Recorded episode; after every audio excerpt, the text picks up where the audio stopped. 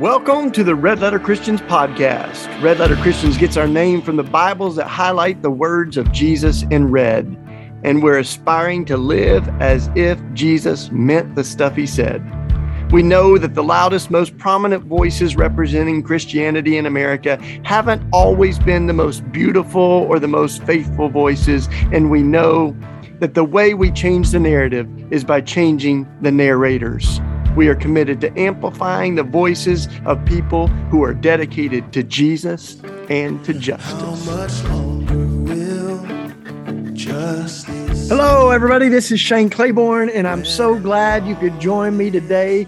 You are in for a treat. I'm going to hold off on that just a minute, but I want to say uh, if you're joining us for the first time, we we talk on this show about faith, but we also talk about how faith uh, causes us to care about the world that we live in and to care about injustice and racism and inequity uh, and and for a lot of Christians, faith is just kind of a ticket into heaven, and uh, becomes a place to hide from responsibility from the world that we're in. And I've, I've heard that old saying that some Christians are so heavenly minded that we're not much earthly good. And I believe in heaven and I believe that God is healing souls and saving souls. But I also believe that as Jesus talked about the kingdom of God, that it wasn't just something we go up to when we die, but something we're to bring on earth as it is in heaven. So we're to bring heaven on earth. And think of the mission of God as something that we get to participate in right now. And that's how folks know of God's love is by the way, not just by our doctrinal statements, but by the way that we love one another, the way that we love the most vulnerable people in our society. And there's nobody I'd rather talk about that with than my brother, David Anderson. So, for y'all that don't know, DA, as many of us call him, the Reverend Doctor, the most Reverend, uh, David Anderson is the uh, founding pastor, senior pastor at Bridgeway Community Church, which I understand DA has like people from over 50 different countries, right? That's right it's it's a beautiful reflection of the kingdom of God on earth. I've been down there to worship and would go more if it wasn't such a long commute. That's why I was just telling David. Um, but it, it, I mean, it, also looks like you you celebrate almost 30 years, like 29 years or something there. That's right. right. That's right. 30 years. We're almost entering into our 31st year. Can you believe that? Unbelievable. Yeah. I mean, you don't look that old either. I mean, I, I know, I know. I started ministry when I was 10. oh, but uh, in addition to pastoring, David, this is how I know uh, uh, Reverend David Anderson is. I've been on his talk show. Uh, his talk show, Real Speak, uh, Real Talk, with um, is the mo the second most listened to Christian talk show on the East Coast, and the uh, it's the second in the whole country, first on the East Coast, right? So it's it's a big station. Yeah, the yeah. number one uh, Christian talk station on the East Coast, second in the country, and we're just blessed to have our show as number one show on that station, man. And it was great it, having dude. you on as well. I love it. Every time I get to be on, I love it. So you can see more about the the uh, real talk and everything at Anderson Speaks. Um, and Dave uh, David's written a bunch of books. He's written uh, one one of the ones I got here on my top shelf, Dave, is uh, Gracism: The Art of Inclusion, mm-hmm. and uh, hmm. there's another one, I For Grace You. So you can see a theme here with the Gracism and the For Grace. But and there's a new edition, right, coming out of of uh, of Gracism, right? Yeah, spring of 2023, there'll be a revised and new edition, updated material, and a new saying out of the seven sayings of a gracist. We've now added an eighth saying. So mm. look forward to that hey man let's let's start there because um, it feels like our you know our country is experiencing uh, some real a real racial reckoning. I mean almost every um, day we we see that race still has racism has so much residue um, and i mean you can see it in in uh, police violence. You, we we see it in our politics. Uh, you know, the criminal justice system. I'm really active on the death penalty. We've talked about that. Disproportionately affects you know folks of color, Black folks in particular. And so, um, you you've kind of done a lot of beautiful spiritual holy work uh, talking about race, racism from a real biblically grounded uh, understanding. So give us a li- give us a little taste of of gracism, man, and your work on it. Well, you've done so much on executing grace and uh, keeping uh, as many folk off of uh, the chopping block, so to speak, of capital punishment. So, thank you, first of all, for the way you execute grace. And we're also grateful that the Lord has executed grace on our behalf. And so we know grace is receiving something that we we don't deserve, we cannot repay, and we cannot earn. It's just God's favor upon us. So we know that. We also know a negative term, racism, and that is that that insidious poison that hits the human soul where mm. there's a racial superiority uh, and looking down the nose on others racial inferiority and and uh, that that supremacy over one group over another throughout the world is really really bad. And so when you take those two words and concepts and put them together, uh, the positive word of grace, the negative uh, word of racism, together you get gracism, which is God's positive favor that He extends, right? And so we extend that positive favor regardless of color, class, or culture, maybe even because of it. Yeah. We extend that favor uh, to everyone, whether they deserve it, whether they can earn it, whether they can repay it. And I really do believe that gracism is God's solution to racism. And he's the biggest gracist of us all, Shane, uh, because, you know, he went to another race, you know, and he extended grace that we didn't deserve. And so if we want to be like Christ, we need to be gracist. And the, the G in the word gracism stands for God. So you put God in front of any problem and he'll give you the solution to it and the strength to get through it. Mm. And when when I think of uh, your congregation down there, I mean, this is not just theology and books you're writing, but you've been practicing it for a long time, trying to build a multicultural uh, community that reflects the the reign of God and over 50 countries represented. And uh, I've heard people differentiate between uh, having a multicultural community and just a diverse community that's led by white folks, you know. yeah, yeah. and uh, uh, but you're working hard really to reflect the kingdom. T- tell us some of that, you know, highs and lows of that, things you've learned over almost three decades since you were ten years old, uh, pastor yeah, right. church. Exactly, exactly.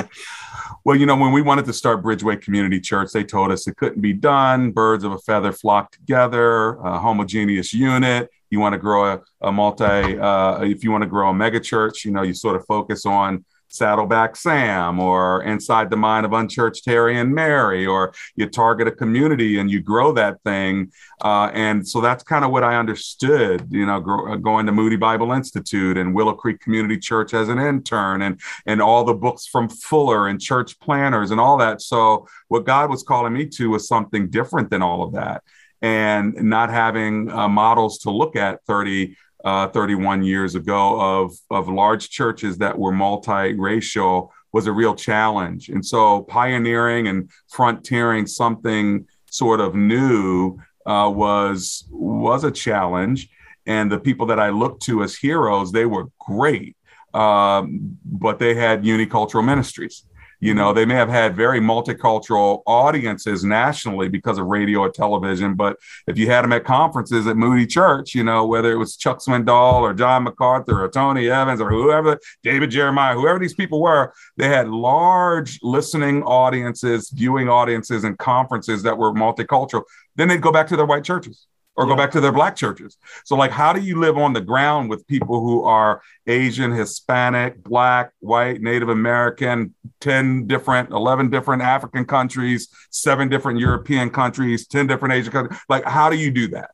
Mm-hmm. And didn't really have many people to look at for that. So, honestly, we just kind of had to feel our way through it, but continue to hold the value of what the vision was and to be doggedly determined not to.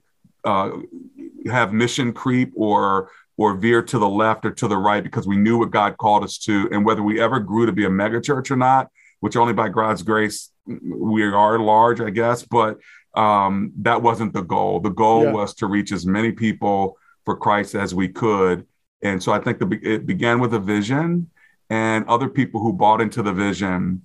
But as you said before, there are a lot of diverse churches, but the majority of those in America, which are now growing after 30 years, are predominantly led uh, by white people. And so Ohio State University did a study years ago, and they came to visit me and they visited some other church, and they said what's very unique about Bridgeway is that you have a multicultural church led by an African American male, and yet you have white people who submit to you.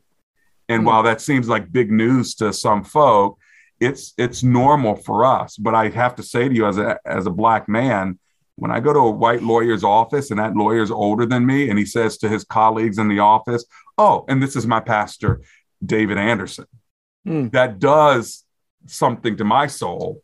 But mm. what did it do to that's this man's soul? If he's a 50 or 60 year old man saying, Here's my 40 year old pastor, and he's a black man.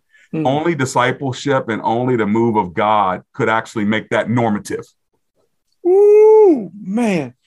So many things, you know, pop in my head, but one of them, I, I, was thinking of, you know, Bryan Stevenson, our brother down, you know, EJI, founder of Equal Justice Initiative down in Birmingham, Alabama.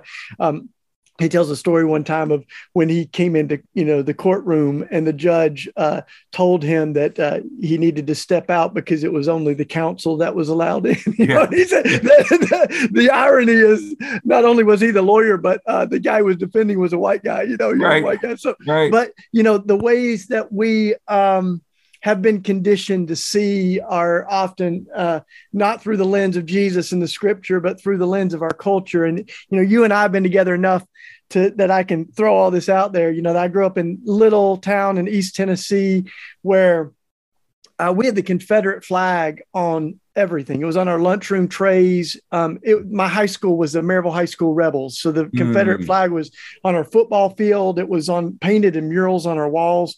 Um, that's no longer the case, thank goodness. But it took a lot of work to even for me coming out of that to kind of have new eyes to see some of those things. I mean, it's no coincidence that the same state I'm from, Tennessee, had a, a statue of Nathan Bedford Forrest, uh, the founder of the KKK, uh, in the capital until a little over a year ago. So though that like that kind of wicked legacy uh, and fingerprint of racism. That's the obvious stuff, right? Uh, all the battle over the, the Confederate monuments and things like that. But there's a right. lot of lot of folks that just want to move on, you know, and I hear a lot of folks saying, you know, we need to be post race. Like God didn't create race, it was a human construct. We all bleed the same blood. We're made in the image of God.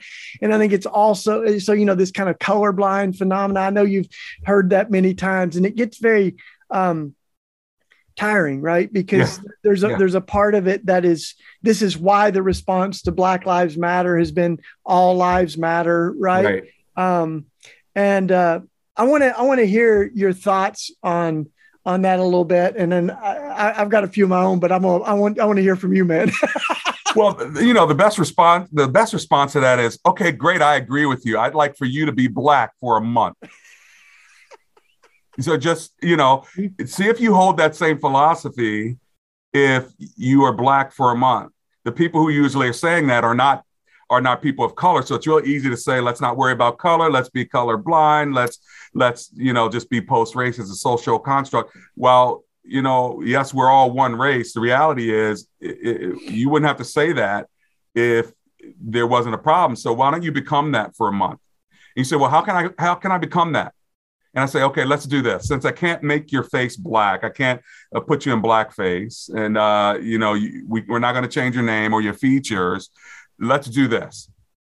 I want you to make a commitment for 30 days not to buy anything, shop any anywhere, or uh, patronize any business, non for profit, or organization unless it's black owned for 30 days. That's all I ask you to do. And if you can do that, then come back and talk to me and let's see if there's a difference. Mm, mm. And they say, well, sure, I can do that. Okay, great. Uh, let me go get some gas. Oh, hold on. Let me find a gas station that's black owned. Hmm. Let me go grocery shopping. Oh, hold on. Let me find a grocery store that's black owned. Let me find produce that comes from black farms. Let me go to a bank that's black owned so just think about what yeah. you would have how far would you have to drive to find produce from a black farm to go to a bank that's like just give them that assignment for 30 days. You won't do any commerce, any big won't eat, eat in any restaurants unless it's black owned. Now here's the thing: there's some that can do it. It's the effort that has to be made to get to it. Yeah. Right. The yeah. research that has to be done. And so when you think about that, that's a practical way of trying to just say, let me do a case study here. Mm. And then and then you reverse it after 30 days and say, now, having had that experience, we're not saying that things can't be done. I can get a loan, but how far do I have to drive? I can get groceries. How far do I have to go? So when people say I have to work harder, I have to walk longer, I have to struggle more, it's not that they're not recognizing what you've had to go through. Mm. They're mm. just showing you and sharing with you that it takes more in order to have right. the same right. outcomes. Come on. Make sense? Woo! Glory. Yeah, I, am you know, I mean, and it, it is everywhere. And this is the thing is that certainly in God's kingdom, we're all equal, we're all equally valued. But the thing is that um, God created diversity too, you know, and you, you look at Babel, and that was when we had all one people, one language, and God scattered us and created language and culture. And that's why I love, you know, I look at Pentecost and you have this wonderful, beautiful diversity, you know, of, of every sort ur- urban and rural and different languages and dialects and different colors of skin. And everybody hears the gospel in their own tongue. And it's that unity, you know, it says that they were all one in heart and mind, you know, that, that unity that that is not uniformity, right? The oneness that's, right. that's not sameness, but that actually exists powerfully in the context of diversity. That's why, like your church, you know, 50 different nations is is that you can have unity there because you don't have uniformity, right? And you're right. wrestling with appreciating each other. And uh, boy, I think there's we got a few sermons in there. I'm gonna stop, but like I mean, every person has a different fingerprint, right? Like we all got a different DNA. Like God has created that that uniqueness of every person. And, yeah, I was just uh, driving. I was just driving into my office, and as I was going in the back parking lot, Shane, you've been here before, but as I was going in the back parking lot, a guy's walking out. He uh, was one of our musicians. He, you know, he's a mixed Mexican male who's probably mid 20s with black hair like uh, the, the, the rock and rollers uh, Kiss, remember Kiss? Oh or, yeah, oh, or ZZ yeah. Top and all that, just all the way down his back. And I'm thinking, yeah, this is the church I go to. That's it. Oh man, red letter Christians. You know, sometimes we say uh, we're as wise as we are diverse. Yeah. Because the more homogenous we are, the more blind spots we have. Right. We just have different social locations. So uh, we we like to say that we're harmonizing but not homogenizing. And we, you know, Correct. so listen, y'all. If you're just tuning in, this is Shane Claiborne, and my guest is my friend and my brother, uh, Reverend Dr. David Anderson. And if you haven't uh, bumped into David Anderson before, you should go to Anderson Speaks, check out his website. Um, he's got this incredible church in the DC area called Bridgeway, and his uh, radio show is called Real Talk with David Anderson, and it's the uh, most listened to Christian talk station on the East Coast, second most listened to station in the country. So he's an incredible brother and uh, does so much work around uh, racism and gracism is his word. God putting God in front of everything, and I I think that uh, as I think of this too, man, the the principalities and the powers they discriminate, right? Like uh, I, am just watching that recent. Did you see that experiment with the house? Right, this house that was um, appraised with a white owner and the exact same house was appraised with an African American owner. Yeah, right? two weeks ago. and it was like, I don't know, hundred fifty thousand dollars or something with the. Yeah. Uh, they sued him though. At least they sued him. Yeah, but then they got up to like, yeah. So, but you know, the freakonomic studies that you know they put the exact same resume before employers, and over and over, the employers choose, uh, you know, the white sounding name. Uh, yeah. Shannon over Shaniqua. Yeah, it ain't Jamal. Matthew over, you know, Mohammed doesn't get the job very often. So those, you know, and I, I think that um, that's part of what we're doing with you know say being able to say black lives matter to celebrate folks is my friend alexia salvatierra she's you probably know her well too. She she she talks about the verse in corinthians. It talks about unity. You know we're all one body with many parts.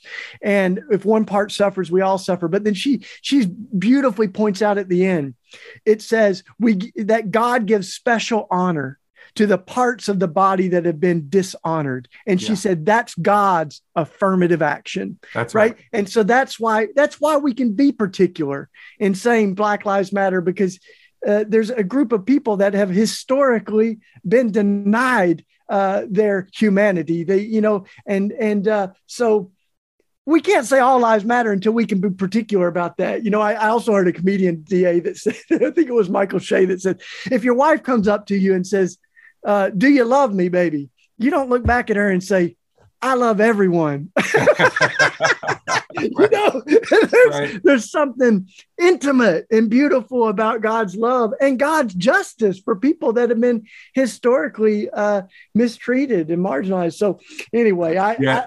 I, I want to hear more. You know, when you when you in your congregation, though, you know, Dr. King said it's the most segregated hour in the world, eleven o'clock on Sunday morning. How do you build the true community that isn't just the kind of promise keepers, let's hug each other and you know, kind of the cheap grace or the the the, the cheap reconciliation without some of the harder work? Yeah, back in that First Corinthians 12 passage, which uh, Alexia was talking about, and what I wrote about in my book, Gracism, built off of First Corinthians 12, it does say, Suffer with those who suffer and rejoice with those who rejoice. And out of the seven sayings of a gracist, the new eighth saying is, I will heal with you. Mm. And it's the sufferer wow. with those who suffer or grieve with those who grieve. And it's the idea of empathy. Mm. And, you know, when you have empathy, uh, this, this is what's going to help us bring healing uh, to one another because when you don't have empathy, then you just don't care. When you show empathy, it shows that you do care and you do feel. And I think we're moving into a time in our country where people are feeling less and people yeah. are not having a sense of empathy and they want to stand for their rights more than they want to uh, walk with people who are hurting. And when you talk about Black Lives Matter, we're yeah. talking about we're talking about pain when somebody's experiencing pain. So you know, if we are one body, uh, then you know your physical body. If Shane, if I step on your toe by accident or on on uh, purpose, if I step on your big toe and you scream "ouch," mm. then you're going to give attention to that one toe. All of the body is giving attention to the most hurt part. Mm. Half the other nine toes say, no, but but we matter too. Half the hand says, hello, but we matter too. It's yeah, yeah. it's it's not that you don't matter, it's that you your blood moves to the part with the most pain and your mouth speaks pain mm. because of what's happening all the way down to the toe. So it's not about what matters, it's about what needs most attention because of pain. Mm. That's good. Oh, mm. by the way, and in my church, what's yeah, really cool, I told you when I drove up, I'd yeah. only been here five minutes yeah. uh, and I had five interactions, five people. So the dude with the long hair, Mexican mix, I get out of my car, a Korean pastor rolls the window down and says, Hey, pastor, you need any help? No, thank you. I'm good to go, Pastor Jen. I walk through the door. I see my my Nigerian assistant and my Puerto Rican uh, PR uh, person, and then my white COO comes and sits in front of my desk to talk to me. Five interactions within five minutes. It's a normal day. I that, my friend, yeah. is what gracism looks like and feels like. I love it, man. I love it. And so, one of the takeaways for those of us that uh, you know come from European descent, lighter colored skin, is that we need to be in spaces where we are a minority more often. We might as well practice because it ain't gonna be that long before we are a minority as white folks in America, and that's part of the growing pains of some of this stuff in our country is that the folks that have been the majority culture, that have held the reins of power, that have been the moral gatekeepers. Um, the power dynamics are changing in our country. Con- Congress is changing. We've had our first African American president. Now our, you know, uh, first uh, uh, woman of color that's uh, vice president. And so I think there's a lot of white folks that are, they're, uncomfortable and they're nostalgic. They're even fearful. And so we got to reckon with that. Those are some deep, deep uh, principalities and powers at work. Um, So, brother, we I, I wanted to hear. We got to we, we got to do this again soon, but we we got two minutes left, and I want to hear just a little bit extending beyond the beautiful work that you're doing there in the DC area at Bridgeway. Uh, you you've reached out to the Ukraine. It's heavy on our hearts right now, and um, tell us just a little bit or a story or a little glimpse of what you're doing over there, and any way we can support, man. Well, we work hard uh, to consult and to help uh, build bridges across great divides around the world. So wherever there's a divide, we want to help. I wanted you to go with me, couldn't pull it off, but yeah. we took a multicultural team, which is beautiful, to to Romania, to Hungary, to Ukraine to help build bridges of reconciliation and to help uh, them. I think one of the biggest takeaways was that we were a multicultural team and they hadn't seen that before. People mm wanted to touch our skin that were black. They hadn't seen black missionaries. They hadn't seen white people and Hispanic people all together. So that was a, a move just in its presence, but mm then also in the way we loved people. That mm. was just uh, beautiful. And what we learned and how we were able to serve and be served is absolutely amazing. And then very quickly, there was a woman who had a missile that hit the back of her house, but it didn't explode. We met her mm. in Romania. Now she's back at home in Kiev, and we are supporting her in her new business. So this is real stuff across the world. Wow, I got I got chill bumps, man, just hearing all that, and and especially hearing about what it's like to be missional there. Even as we saw some complicated race dynamics with refugees that had darker skin, you know, that were treated differently. So Help us, Lord. Gracism, though, more powerful than racism. And uh, God's love is bigger than our hatred and bigger than our the sin of racism. So nobody understands that better than my brother David Anderson. It's been a privilege to be together. Join us next week, y'all. Hey, y'all, this is Shane Claiborne with Red Letter Christians, and I've got a big favor to ask of you. We want to get to know you a little bit more and make sure that you're getting what you need from Red Letter Christians. So I would love it if you would head to tinyurl.com slash RLC dash podcast. It's all in the show notes. And take five minutes to complete a little survey from you so that we can make sure that you get more of what you love. It's just an honor to be building a better world with all of you. Thank you. We hope you've enjoyed this episode of the Red Letter Christians podcast. Too often, Christians have used our faith as a ticket into heaven and a license to ignore the world we live in. But at Red Letter Christians, we believe our faith is not just about going to heaven when we die, but also about bringing heaven to earth while we live. For more information on Red Letter Christians and upcoming events, additional resources, you can go to the show notes or our website, redletterchristians.org. You can also support Red Letter Christians by giving a one time donation or becoming a monthly sustainer. Just go to our website and click the red donate button. Thank you for being a part of this conversation and for being a part of this movement.